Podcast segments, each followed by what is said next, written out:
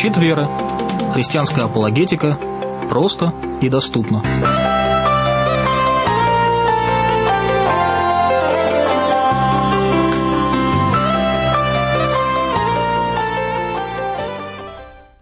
Добрый день, дорогие друзья, точнее, добрый вечер. Мы очень рады, что мы с вами в прямом эфире, и вы слушаете Трансмировое радио. Конкретно вы настроены на программу «Щит веры». Как в нашем эпиграфе говорится, апологетика просто и доступна для тех из вас, кто фактически стоит в христианском вероучении. Основная идея этой программы, этой передачи, всего нашего общения на Трансмировом радио, это чтобы вера в Господа Иисуса Христа, она была основательной для каждого христианина, чтобы мы не просто как в притче о сеятеле говорится, что слово посеяно, но оно зарастает суетой дней, или оно своровано сатаной, или семя, которое не приносит плода и в конце концов умирает, потому что нет корня крепкого.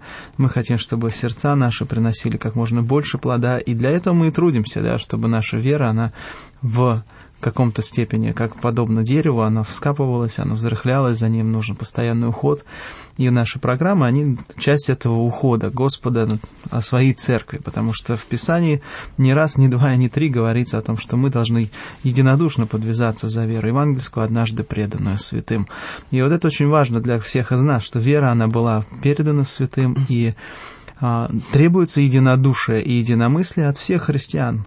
К сожалению, в это время, наш вот 2014 год, 21 век, мы видим, что враг очень хорошо, так в кавычках хорошо, потрудился над тем, чтобы у христиан было слишком много своего мнения, и очень мало мы обращаемся к Писанию для того, чтобы Слово Божие было единственным судьей для наших помыслов и наших рассуждений.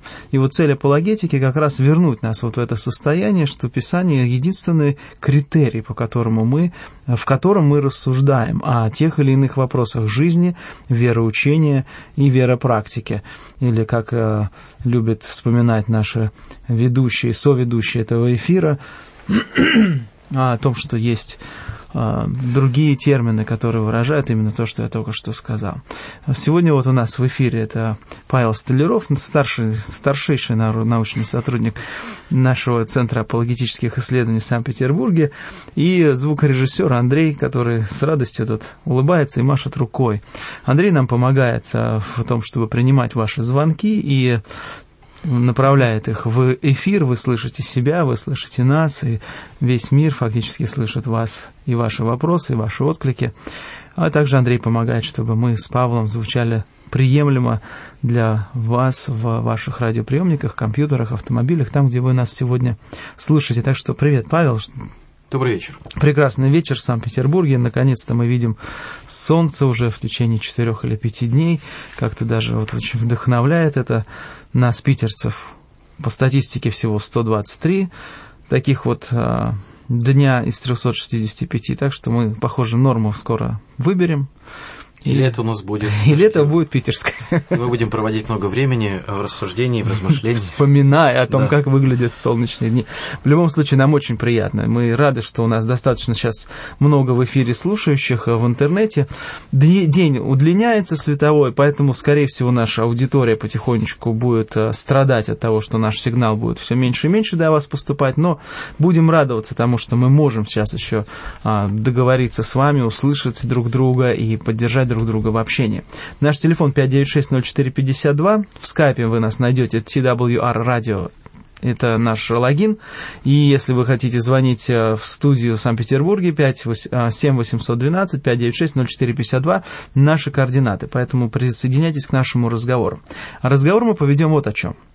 Сейчас дни Великого Поста, в православной, лютеранской, других протестантских традициях, которые действительно, а, как говорят, традиционные такие церкви, традиционалистские такие церкви, где а, очень а, бережно относятся к таким понятиям, как общий пост и всеобщие праздники. Так вот, готовятся к тому, чтобы прийти к пасхальному правильному богослужению, правильно пережить Пасху, ну, чтобы правильно пережить Пасху, а церковь учит, что необходимо также и приступить э, к смирению плоти, к смирению физического существования и приобщаться в молитве, приобщаться к, э, в чтении Писания, Евангелия к тому, что Господь Иисус пережил, страдая на земле ради нашего с вами искупления. Мы будем сегодня говорить на тему, а именно смерть Христа, заговор, который существует вокруг этого. Причина, почему мы обращаемся именно к этому вопросу, потому что мы с Павлом, порассуждав, понимаем, что сейчас э, в течение следующих нескольких недель перед Пасхой, а, скорее всего, на разных таких каналах типа Discovery, может быть National Geographic, может быть RT, э, как он называется, РЕН-ТВ, Uh-huh. вот эти вот три канала, которые любят мусолить а, всевозможные такие вот а, темы пограничные. НТВ иногда позволяет себе, но НТВ больше политизированную тему раз, развивает. А эти три канала, они развивают такие социальные, научные, просветительские темы, и они любят как раз поговорить на тему христианства, как о некоем таком социально-политическом заговоре, ну, чтобы фактически идею самого Спасителя, идею жизни вечной, которую он принес и проявил да, в свою смерть и воскресенье, превратить просто в какую-то социальную а, часть общественной жизни, которая была когда-то значима, а сейчас она уже должна потерять значимость в плане, который иллюминаты обозначили. Но я сейчас не буду вдаваться в подробности. Но вот мы решили с Павлом поговорить о том, чтобы нам, христианам, во-первых, еще раз пережить и мысленно коснуться вот этого самого главного вопроса нашего искупления, а именно физической смерти Спасителя. И второе, это просто рассказать людям в эти дни, что пост и подготовка к Пасхе, это не сколько там, какая диета должна быть, а именно какое отношение к Спасителю у нас должно быть, и не просто как интеллектуальное отношение, но именно отношение души, сердца к его реальным страданиям. Именно об этом мы сегодня говорим, что это реально – это событие, связанное с личностью. Образ человеческий, Бог во плоти, принимает на себя смерть, которая ну никак не должна была его коснуться, но он сам избрал это ради того, чтобы мы сегодня говорили о нем как о Спасителе не просто нашей души, но и нашего тела, Искупителя всего живого, чтобы однажды, когда он вернется, воцариться все живое прославил его. Так что, Павел, давай мы с тобой начнем с каких-то легенд, заговоров, а, идей, да, откуда вообще вся вот эта как бы тема началась, что Христос на самом деле не воскрес, а то, что он... Есть несколько легенд, как я это называю, но мы в наших кругах называем это именно таким словом легенд. Первая легенда говорит, а ее можно в Евангелиях прочитать, uh-huh. что его тело было украдено учениками. Uh-huh. То есть фактически нет сомнений, что он умер, но ставится под сомнение воскресения. Мы сейчас этого не будем с тобой касаться особенно, потому что есть другая тема, что на самом деле на кресте он не умер, а на кресте он впал в некий такое состояние летаргического сна, то есть каким-то образом его тело как бы перестало жить, но потом он что-то с ним случилось, и потом он отправился в ту обитель, которая называется либо Индия по одной ситуации, что некоторые, а, те, кто верят в теософию, особенно там любят искать могилу Христа, иногда находят ее. Другие говорят, что он в Иране там похоронен. То есть есть такая фотография в интернете, можете найти, там есть любители которые нашли могилу Иисуса именно в Иране. Так что у вас есть две версии, как минимум. Но вот мы говорим с Павлом именно о том, что смерть должна была быть. Потому что если нет смерти, соответственно, нет воскресения, и, соответственно, нет самого Евангелия. Да, совершенно верно. И э, в разговоре о воскресении, которое, конечно же, мы будем размышлять. Через две недели. Да, да. молиться об этом, э, серьезно думать об этом. Э, какое может быть воскресенье, если не было смерти? И, э, например, есть еще такие, э, ну вот то, что ты назвал, вот эту вот последнюю теорию, у нее есть как бы два ответвления. То, что э, Иисус сознательно пошел на такой обман и, соответственно, а, как бы предуготовил себя какими-то химическими или наркотическими средствами для того, чтобы впасть, впасть в забытие. А, воины были там подкуплены или не обратили внимания, и, соответственно, он смог разыграть всех и вся, весь мир для того, чтобы затем как бы воскреснуть и оказаться таким вот значит, абсолютно живым, нераненым, не э, выдерживающим встречи с людьми и спокойно питающимся с людьми и так далее и тому подобное. Второй вариант, то, что он это не, не желал, но ученики как бы все это дело подстроили. То есть это вот такие два ответвления. Есть, еще есть вариант, э, который, в принципе, используется активно в исламском мире, то, что Иисус сам не умирал на кресте, а вместо него умер кто-то другой.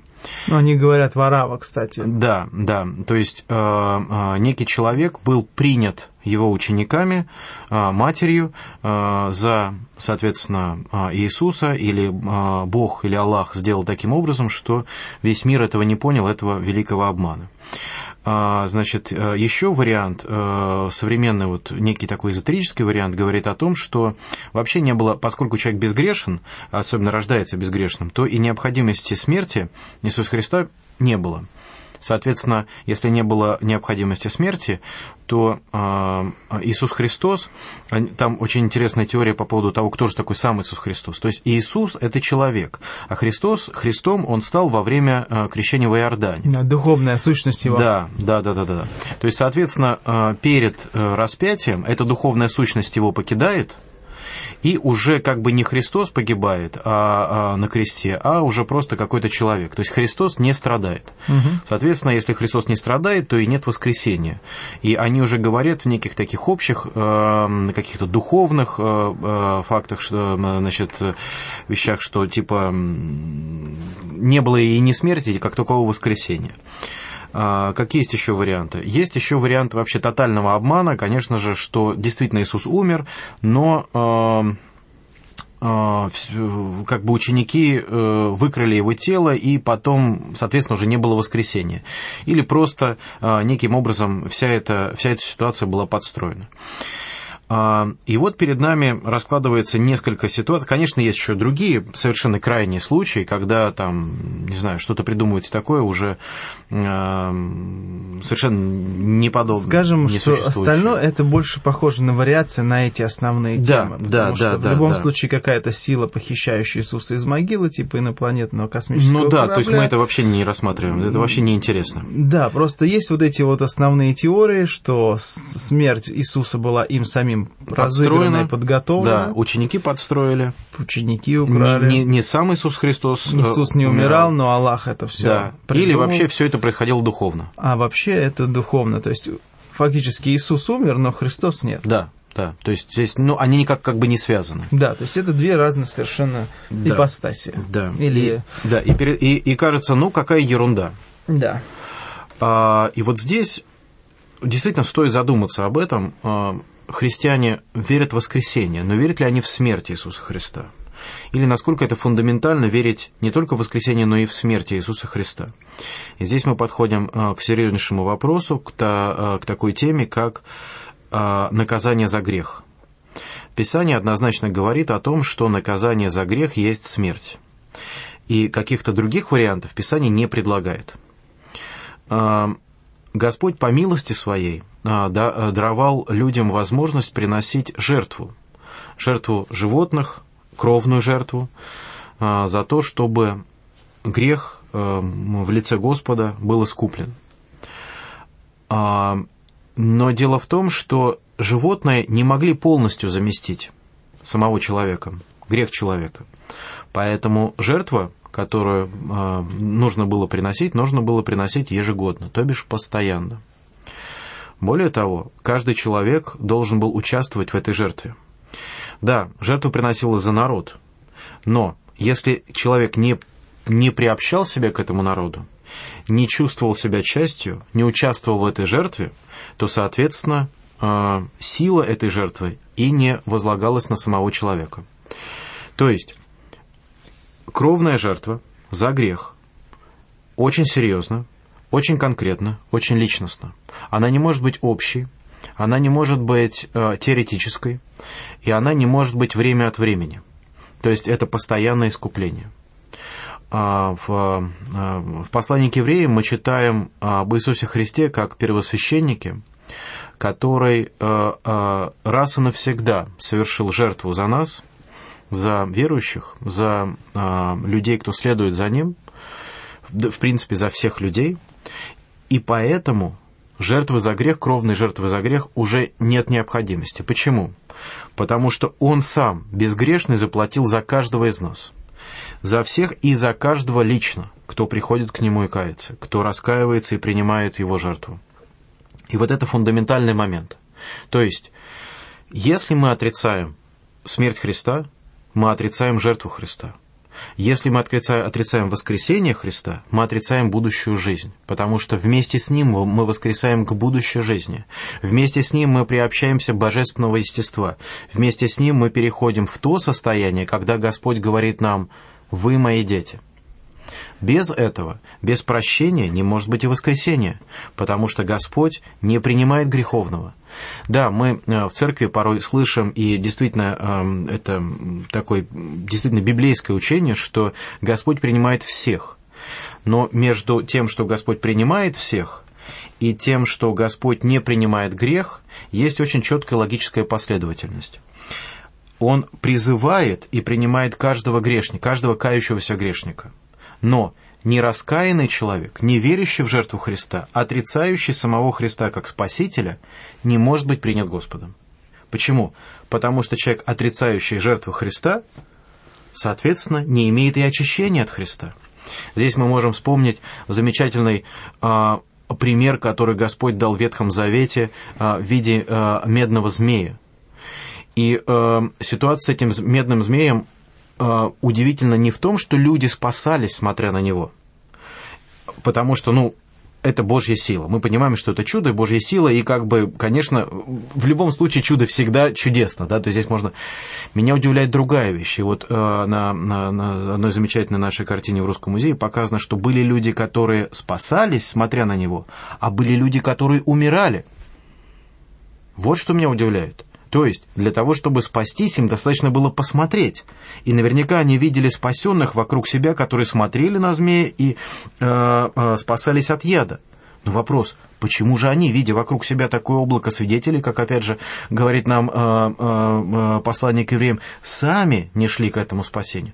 Потому что вот по каким-то причинам Писание нам об этом не говорит, но мы можем некоторым образом догадываться, по каким-то причинам греховное сердце человека заставляет его не смотреть даже такое простое дело, не воззреть на Спасителя, не воззреть на спасение, которое есть у людей. Угу. То есть получается такая вещь, что когда э, люди отрицают э, очевидное, например, смерть Иисуса Христа, то перед нами э, ну, действительно некая, некая странная ситуация. А, ну, в моих глазах странная ситуация, параллельно вот э, той метафоре, ну, которую дает нам Ветхий Завет. Странность, может быть, э, заключается именно в том, что а, одна из причин, как мне кажется, может быть, немного верующих, вокруг на которых можно посмотреть и сказать, слушай, они имеют какую-то другую жизнь, чем мы.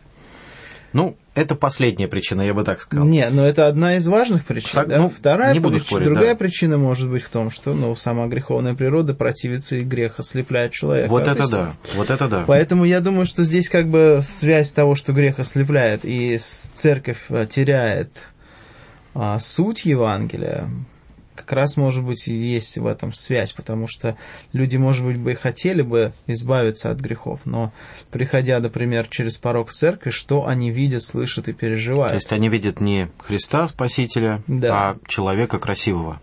Человек, человек, человек от и прекрасен. Да, да, гуманизм вот да, этот вот. Да, и да, все да, учение да, да. превращено именно вот в такое угождение человеческой природе, то есть как сделать... Как вы чувствуете?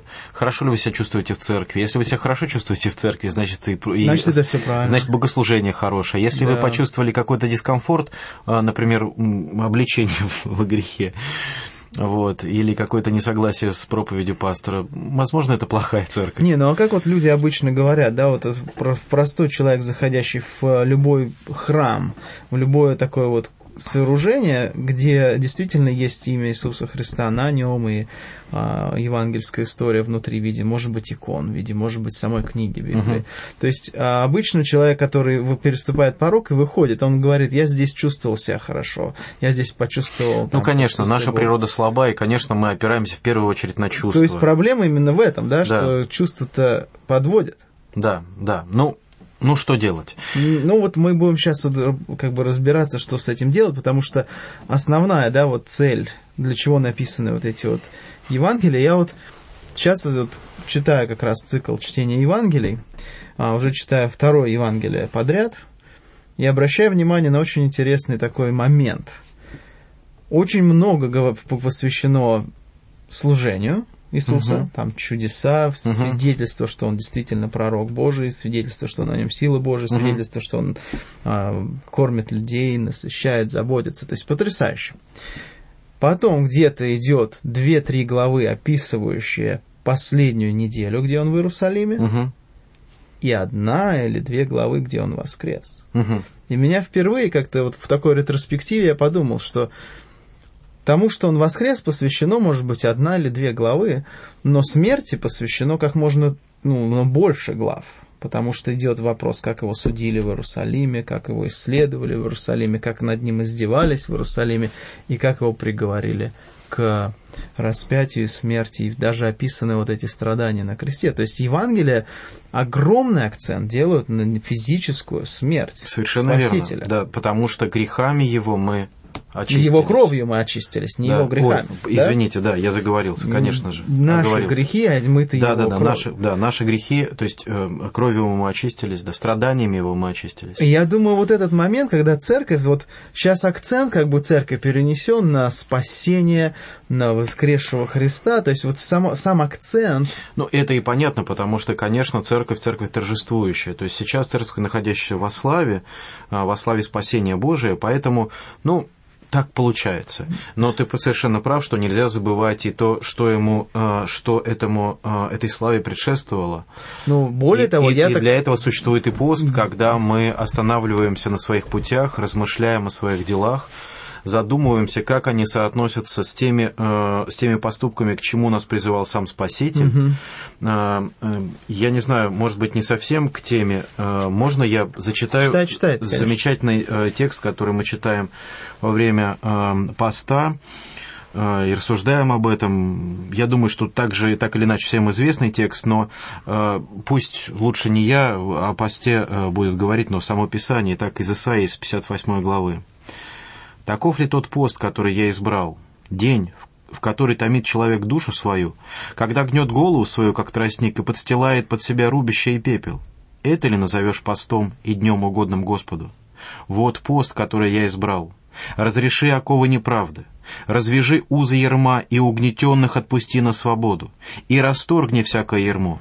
Раздели с голодным хлеб твой, и скитающимся а, бедных веди в дом. Когда увидишь нагого, одень его, и от единокровного, единокровного твоего не укрывайся. Тогда откроется, как заря, свет твой, и исцеление твое скоро возрастает, возрастет, и правда твоя пойдет перед тобою, и слава Господня будет сопровождать тебя. Тогда ты воззовешь, и Господь услышит. Возопьешь, и Он скажет, вот я, когда ты удалишь из среды, из среды твоей ермо, перестанешь поднимать перст и говорить оскорбительное, и отдашь голодному душу твою, и напитаешь душу страдальца, тогда свет твой взойдет во тьме, и мрак твой будет как полдень, и будет Господь вождем твоим всегда, и во все время засухи будет насыщать душу твою и уточнять кости твои, и ты будешь как напоенный водой сад, и как источник, которого воды никогда не иссякнут. И застроятся питомниками твоими пустыни вековые. Ты восстановишь основания многих поколений, и будут называть тебя восстановителем развалин, возобновителем путей для населения. Удивительные э, стихи, которые э, Исаия, э, волю, э, через Исаию, э, э, которые мы знаем, волю Божию. Вот что такое пост. Поэтому, когда мы приближаемся к этому времени, вот о чем мы думаем и размышляем. О справедливости, о правде, о помощи, о добре, о том, чтобы душу свою отдавать тем, кто нуждается в помощи.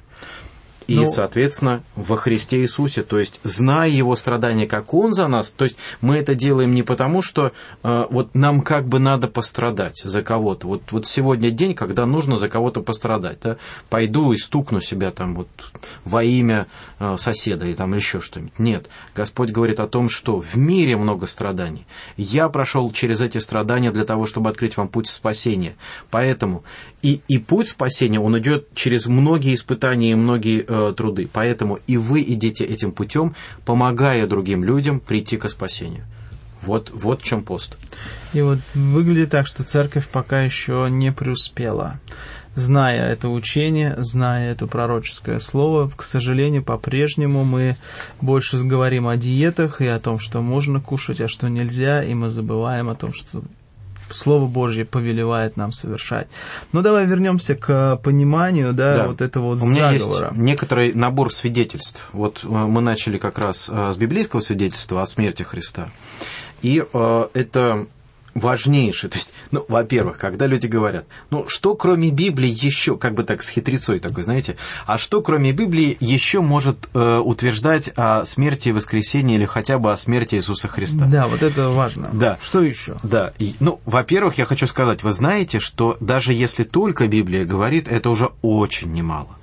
А, возвращаясь к нашим прежним тезисам, потому что Новый Завет чрезвычайно хорошо документирован, описан, исторически э, э, четко разработан, и э, даже если у нас есть о каком-то событии только новозаветное свидетельство, то это серьезное свидетельство. И просто так сбрасывать его со счетов мы не имеем никакого исторического права, права в отношении истины. Но у нас, конечно же, есть еще и другие. А, в числе этих источников входит Талмуд, а, Иосиф Флавий и а, древнеримский историк, в частности, Корнелий Тацит. Например, первого века значит, Э, рожден в первом веке, умер уже во втором, а Юлий Африканский пис, э, э, значит, писал следующее, что рассказывая, он рассказывал о тьме, которая пала на землю во время распятия Христа, то есть вот упоминает конкретно распятие Христа. Причем очень важно, что люди в Риме, они понимали, что распятие Христа это не, это не просто пытка, а это пытка, доведенная до смерти. То есть не, нельзя выжить после распятия. Когда упоминается распятие, это то же самое, ну вот у нас как вот в русской истории четвертование, да, или, например, отсечение головы.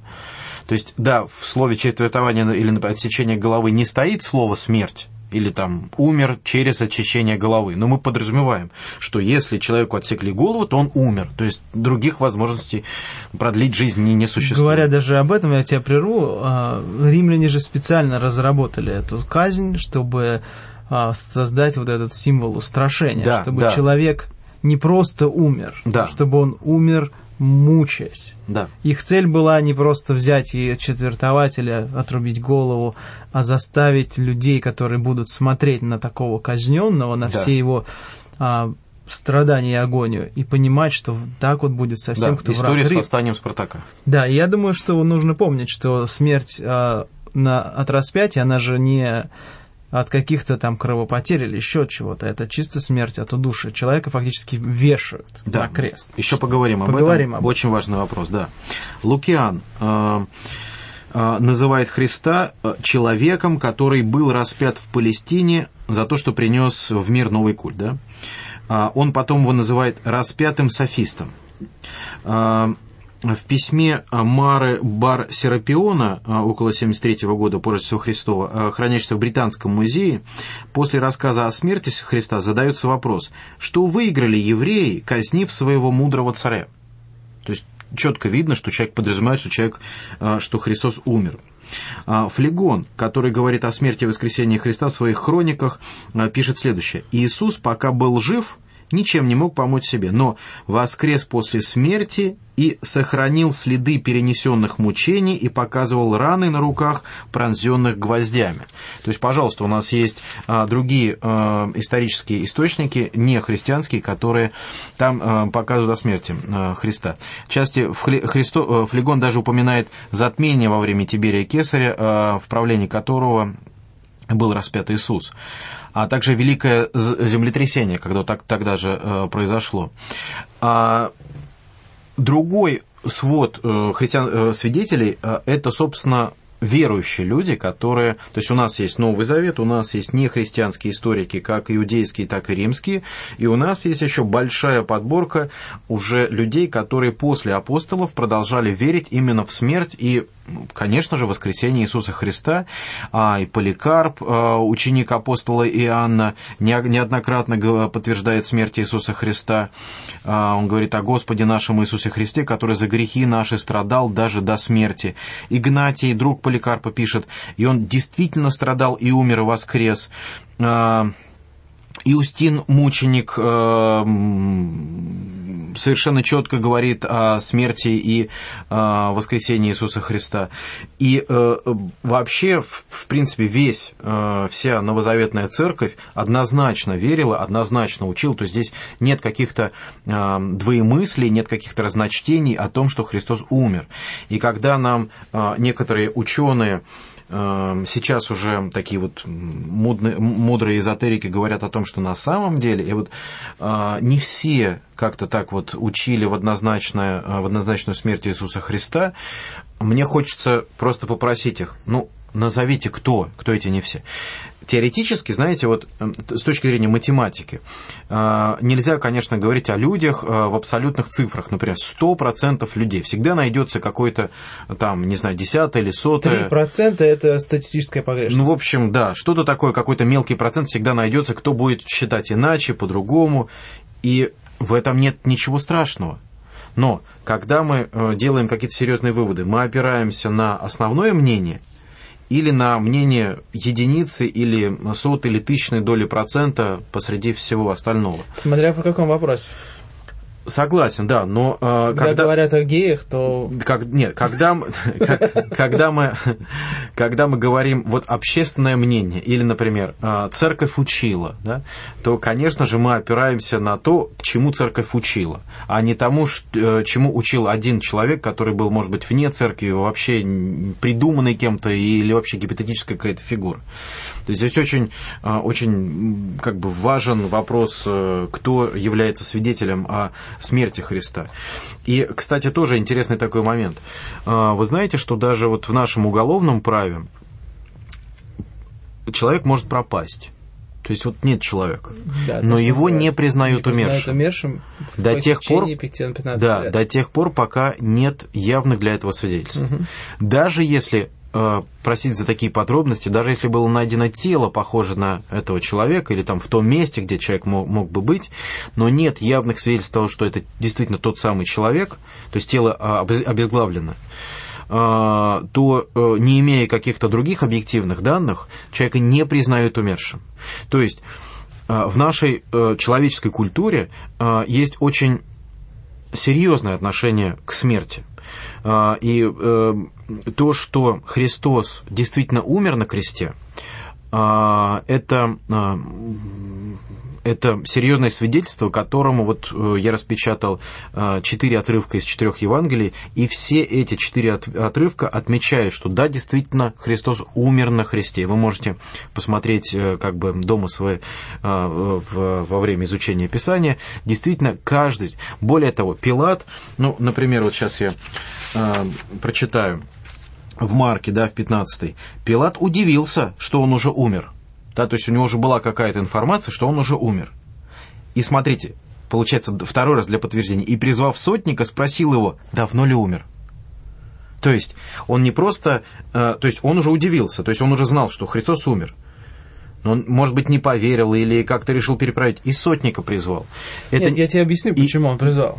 Ну, так или иначе, Пилату потребовалось два свидетельства. То есть убедиться, он должен был укрепиться, что Христос умер. И не только своим личным мнением, но и мнением авторитетного человека, сотника. То есть э, это нам кажется, что ну, просто сотник это один из солдат. Нет. Нет, это проблема была человек, вот облаченный властью. Проблема же была вот в чем, что а, сказь на кресте, она сопровождается часовыми, многочасовыми агониями. А Иисус умер в пределах трех часов. Поэтому вопрос был, как так быстро он мог умереть. Поэтому Пилат говорит, точно? ты сам-то видел, что он умер, ты убедился, потому что ну ни один нормальный не умирает так быстро. А мы знаем причину, почему Иисус умер так быстро, потому что Он сказал, никто не убивает меня. Я сам отдаю душу свою. То есть в данном случае мы видим, что смерть, она была не просто как последствие распятия. Да, вопрос богословия смерти э, Христа это очень глубокий, и вот мы только вскользь, вскользь затронули, и это вот, я не знаю, нужно посвящать этому. Я думаю, что работы. именно об этом стоит церкви говорить, угу. что это не просто какие-то физические страдания, из-за угу. которых он умер, а именно тот факт, который он сам подчеркнул. Я угу. сам отдаю, отдаю жизнь, душу. Да. И он говорит, отче, в твои руки предаю дух мой, и спускает дух. Да. И это всех удивило. Да. Даже сотника и те воины, которые видели эту смерть, они сказали, он точно был праведник, потому что они не видели никого умирающим таким образом. Обычно те, кто умирают на крестах, они все, как правило, умирают с проклятиями. Ну, потому что это, потому это что страшное это очень больно. мучение. Потому что это очень больно. Да. Ну, в общем, да, то есть э, перед нами э, тяжелая, э, страшная ситуация, и еще страшнее то, что люди, смотря на эту ситуацию, и даже при очевидных свидетельствах о смерти Иисуса Христа, они говорят о том, что нет, нет, нет, нет, давайте придумаем что-то что другое. Вопрос, зачем? И э, давай... Почему они не хотят другого придумать про смерть Спартака? Ну, не знаю. Э, никто, ни один человек, ни один ученый не, не сидит и не рассуждает о возможной смерти Спартака, да, да. или других каких-то а, римских, древних римских да. революционерах. Но почему-то про Иисуса столько много заговоров. И потому что, э, понимаешь, потому что когда мы вообще все, что мы встречаем э, в Евангелиях о Христе, с одной стороны, кажется очень обычным. То есть вообще Христос не стремится делать чудеса. То есть он, э, вот э, современные маги и факиры, они, э, ну, в принципе, это их ремесло, и ни в коем случае мы их не осуждаем за это, но они, это их как бы задача привлекать к себе внимание, творить эти чудеса. Христос, наоборот, избегал чудес. А он их, де, он их делал потому, что свидетельствовал о себе как о Сыне Божьем. А, он жил жизнью абсолютного праведника, и для многих людей это, это уже казалось невозможным. И фарисеи уже не знали, каким образом а, его искушать. И уже, если могли не его, то хотя бы его учеников. Посмотри, что твои ученики руки не умывают, когда едят хлеб. Или колосья рвут в субботу. Да, да, да, да, да. В общем, то есть хоть, хоть, хоть как-то его, да. Угу. А, а, вспомним обвинение почему, а, почему а, Христа все-таки решили распять. В принципе, два больших обвинения. За то, что он воскресил Лазаря. Угу. Совершенно, ну, представляете, человек восстановил к жизни другого человека. Виновен. И за то, что он сказал, что за три дня разрушит храм и восстановит его. Они услышали о том, что он разрушит, но не услышали о том, что он восстановит. Тоже достаточно. То есть, видите, э, когда мы, то есть, когда мы встречаемся с э, описанием каких-то, допустим, интересных людей, ну, в кавычках, да, то мы видим или сплошные чудеса, которые, ну, просто небывальщина. Вот, ну, не знаю, простите меня за такое вот э, неверие в сплошную метафизику, вот, но вот такая сплошная небывальщина, просто вот совершенно чудесные люди, они и летают, и совсем чем угодно разговаривают, и все что угодно превращают, ну, просто вот такое вот современное фэнтези можно сравнить. А, или же а, другая ситуация, например, как это происходит сейчас с Виссарионом, вот живет некий Христос, ну, человек, который называет себя Христом, вот люди вот так, таковым считают, считают. Вот он пытается жить некой обыкновенной жизнью. Ну, никак у него не получается быть похожим на Христа. Он слишком обыкновенен. А натуральность и обыкновенность Христа, она ведет к его божественности. И э, в этом э, я бы еще увидел абсолютную ясность и правдивость вот этого всего рассказа. То есть повествователям о жизни Христа не нужно было ничего прибавлять или убавлять. Они просто рассказывали то, что видели – и вот этого прямого свидетельства хватило для того, чтобы сказать, воистину это Божий человек. Воэтому, да, во, воистину это Мессия, во, воистину это Сын Божий когда апостолы э, были э, со Христом, и Христос спросил, за кого принимают, да? то есть у них не было никаких вариантов. А вы за кого? Конечно же, конечно же, Мессия, конечно же, Сын Божий. И когда кому нам идти, когда ты имеешь глаголы жизни вечной. И вот, то есть, как, как, чем ближе мы приближаемся к Христу, тем яснее все становится. Соответственно, чем дальше, тем менее понятно. Поэтому задача такого рода критики как можно дальше оттянуть от Христа. То есть, чтобы, э, чтобы люди меньше читали Евангелие, меньше э, входили в вникание текста, в, в те описания, которые нам дают, и больше обращали внимание на те придумки, которые люди выдумывают. Угу. Тогда, удаляясь от Христа, мы меньше видим его лик, его светлый образ, его дела, и э, меньше понимаем вообще, что происходило. Тогда мы сами запутываемся в своих собственных идеях. Ну да, вернемся к э, той и мысли, которую мы сегодня хотим, э, именно на которой мы акцентируемся. Мы угу. акцентируемся на физической смерти Христа. Мы уже сказали, почему она была необходима, как искупительная жертва. Мы уже сказали про те варианты и легенды, которые были, и прямые свидетельства против этих а, аргументов. Христа не украли, он не стал а, себя вводить в какое-то состояние с помощью психотропных средств. Угу. Он по-настоящему умер. Ну вот у меня есть одна хорошая цитата. Пожалуйста. В принципе старая, но современная. У меня есть и цитата из новой, современной медицины. Просто у нас нет много времени, чтобы все зачитать. А, Дэвид Штраус, 1879 э, года. Невозможно, чтобы тот, кто был полуживым, вытащен из гробницы, кто не мог держаться на ногах от ран и истощения, кто нуждался в медицинской помощи, в перевязке и укреплении сил и утешении, в конце концов все же изнемогал от своих страданий, смог а, произвести на своих учеников впечатление, что он победитель смерти и могилы. Князь жизни – впечатление, легшее в основу их последующего служения – Такая реанимация могла бы только ослабить впечатление, которое он произвел на них в жизни и смерти. Самое большое могла бы окрасить его э, в э, элегистические тона, но никоим образом не смогла бы превратить их печаль в энтузиазм, довести их уважение до благоговения. Давайте представим себе ситуацию. Допустим, критики правы. Допустим. Доказательства от противного. Да, доказательства от противного мы, конечно, там гипотетически можем это использовать. Допустим, они правы. Мы можем предположить, что Христос страдал до креста. Можем. И этому есть множество свидетелей. А, и описания, которые есть в Новом Завете, они были написаны еще тогда, когда все эти свидетели были живы. Мы можем предположить, что а, Христа действительно распяли. Однозначно, и даже критики с этим не спорят. Мы можем предположить, что Христа распяли как-то по-особому, не так, как двух других разбойников рядом с ним. Нет, не можем. Почему? Потому что э, не было никаких особых указаний, это, во-первых. Во-вторых, смысл распятия как-то, по, то есть привязать просто веревками. То есть Христос был распят гвоздями, ужасным, э, страшным образом. Мы можем предположить, что ему кто-то помогал, когда он висел? Нет, не можем, потому что стража стояла и защищала от всяческой помощи.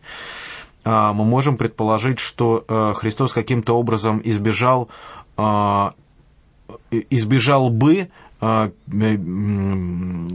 как это называется, перебитие голени, голени, когда, значит, у двух других разбойников кости были разбиты.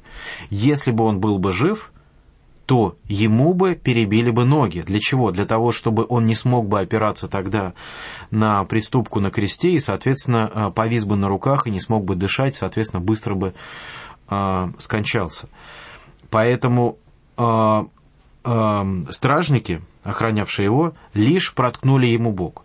И здесь очень интересный, интересный момент, что э, описывается, что из раны вытекла не только кровь, что обычно предполагается, но кровь и вода.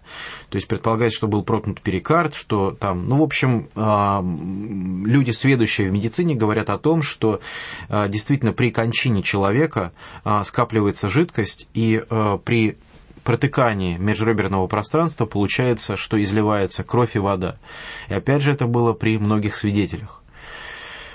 Итак, имея все эти раны, имея все, пройдя страдания перед распятием, будучи положенным в гроб, помните, когда э, Христа э, положили в гроб, его обмотали пеленами и добавили литр около ста еще и различных благовоний.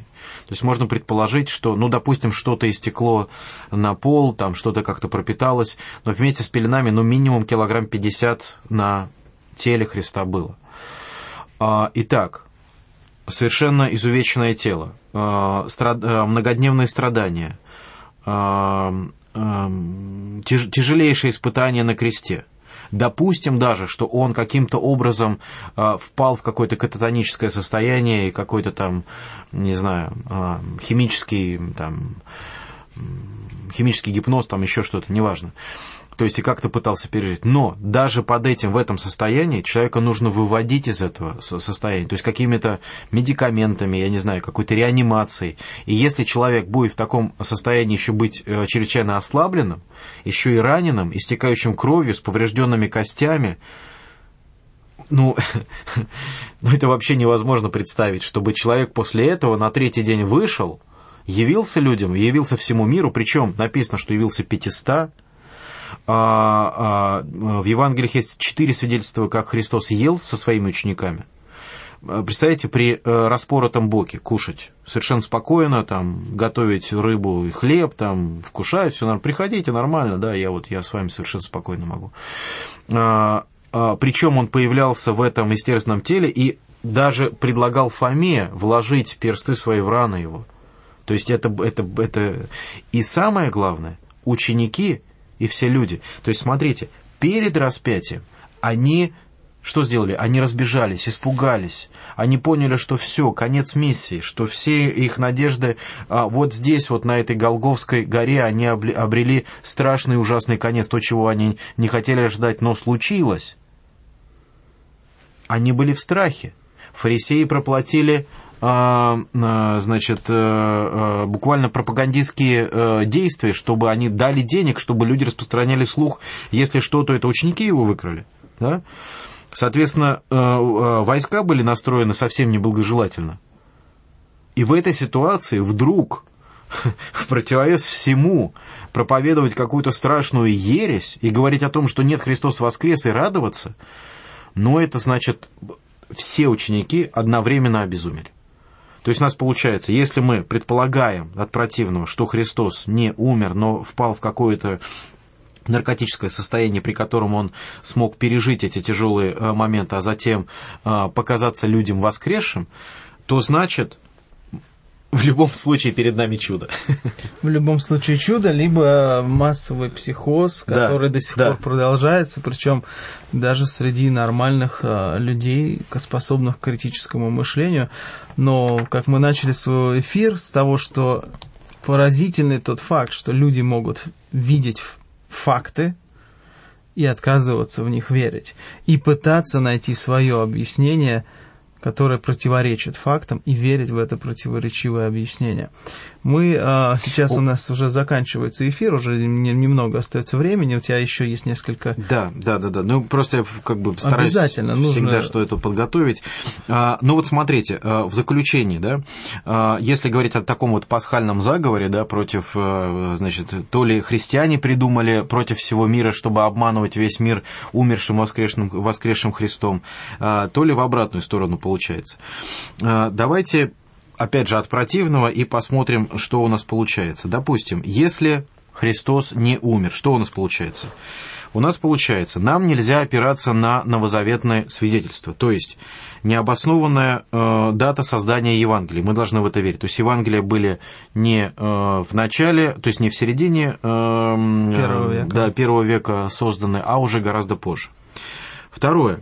Нам нужно отрицать сверхъестественное. Просто вот сверхъестественного быть не может вообще. То есть мы материалисты. Да, мы матери... абсолютные материалисты. То есть, когда даже мы видим жизнь, мы должны говорить о том, что не больше, чем химическая реакция. О душе забыть, о таких понятиях, как любовь, сострадание. То есть, это должно только а, неким материалистическим образом а, оправдываться а, нужно верить и утверждать невероятную наивность его учеников. То есть все ученики и все его последователи, ну, абсолютные там... То есть они не были материалисты? Да, они были, так сказать... Романтики. Да, безумные романтики. А, пятое. Массовая эпидемия ошибочных узнаваний э, Христа после смерти. То есть все те, кто увидели Христа, это обманщики. Массовая и... галлюцинация. Да, вообще ничего такое.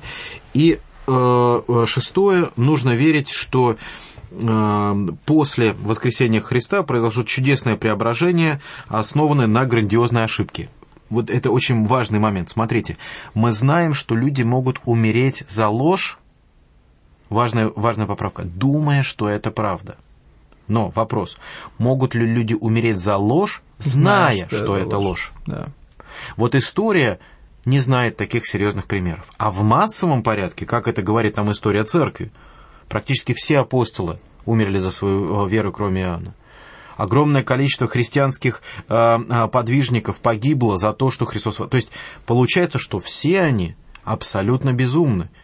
Но не знают, что они да, верят в ложь, да. они знают этот факт, да. что мы обманываем весь мир, да. и мы готовы за это умереть. Да. Готовы умереть, да, абсолютно бессмысленно. А если, а если мы верим в смерть и воскресение Иисуса Христа, то смотрите, что у нас получается. Мы верим в раннюю датировку Евангелий, что подтверждается историей. Массовые свидетельства очевидцев, мы верим, да, как, так же, как и в обыкновенном мире.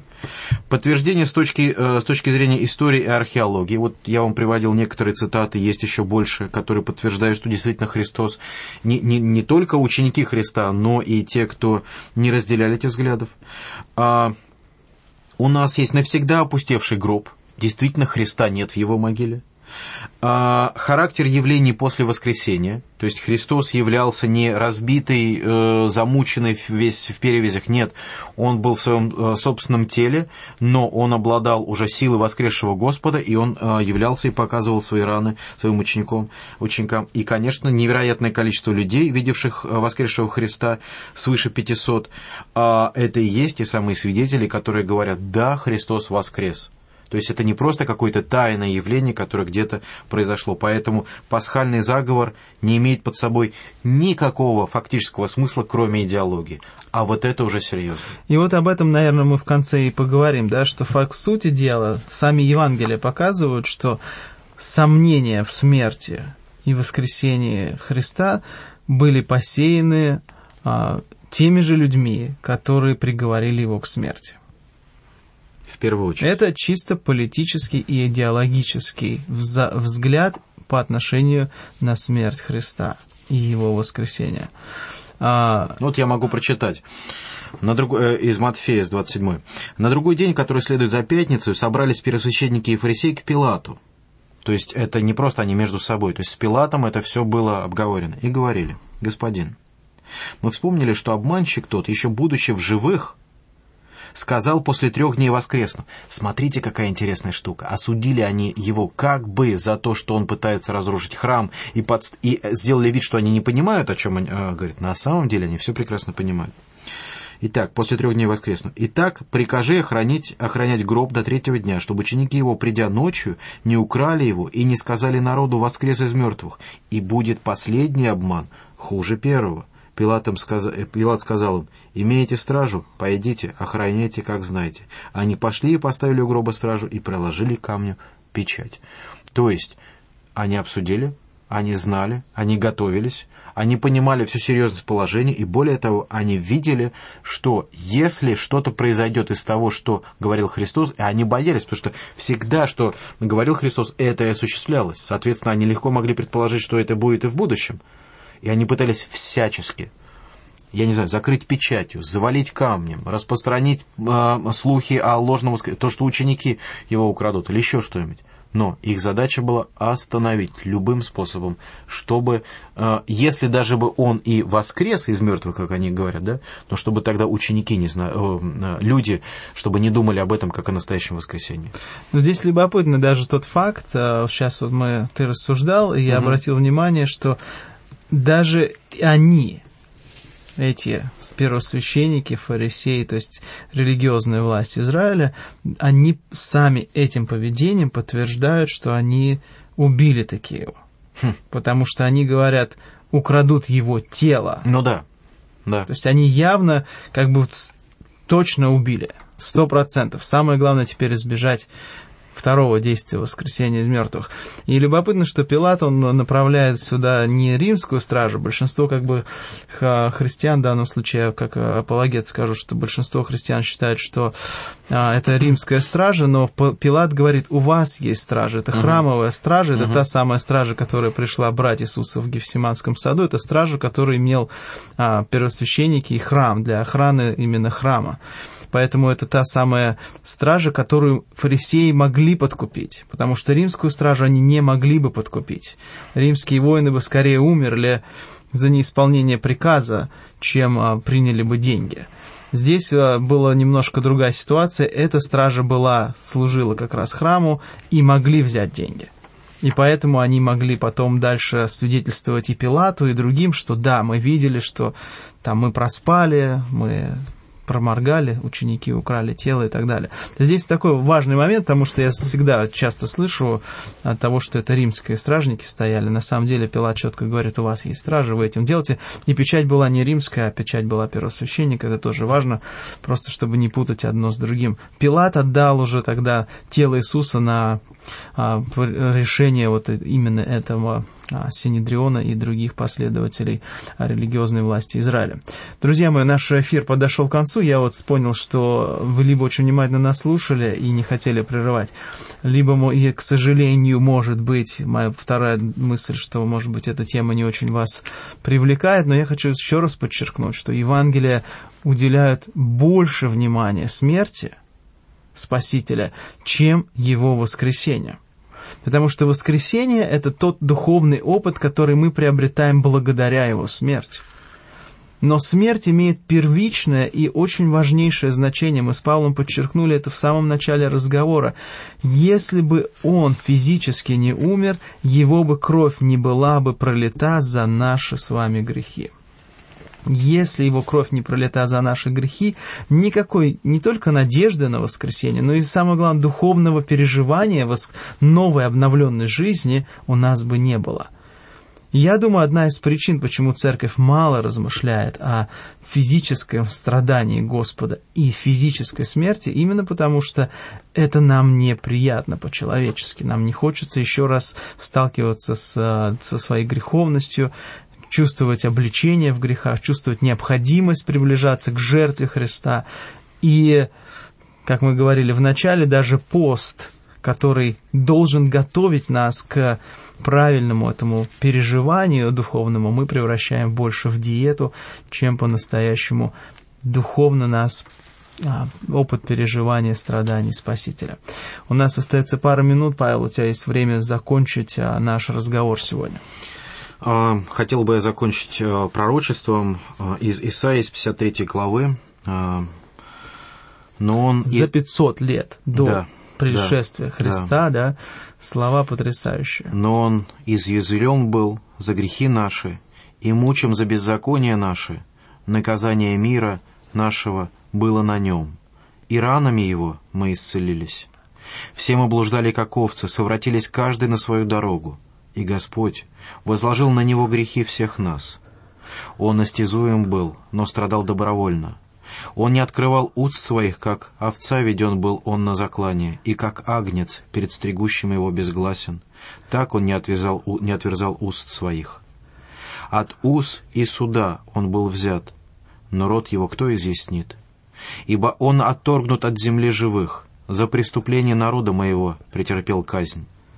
Ему назначили гроб со злодеями, но он погребен у богатого, потому что не сделал греха, и не было лжи в устах его. Но Господу угодно было поразить его, и он предал его мучению.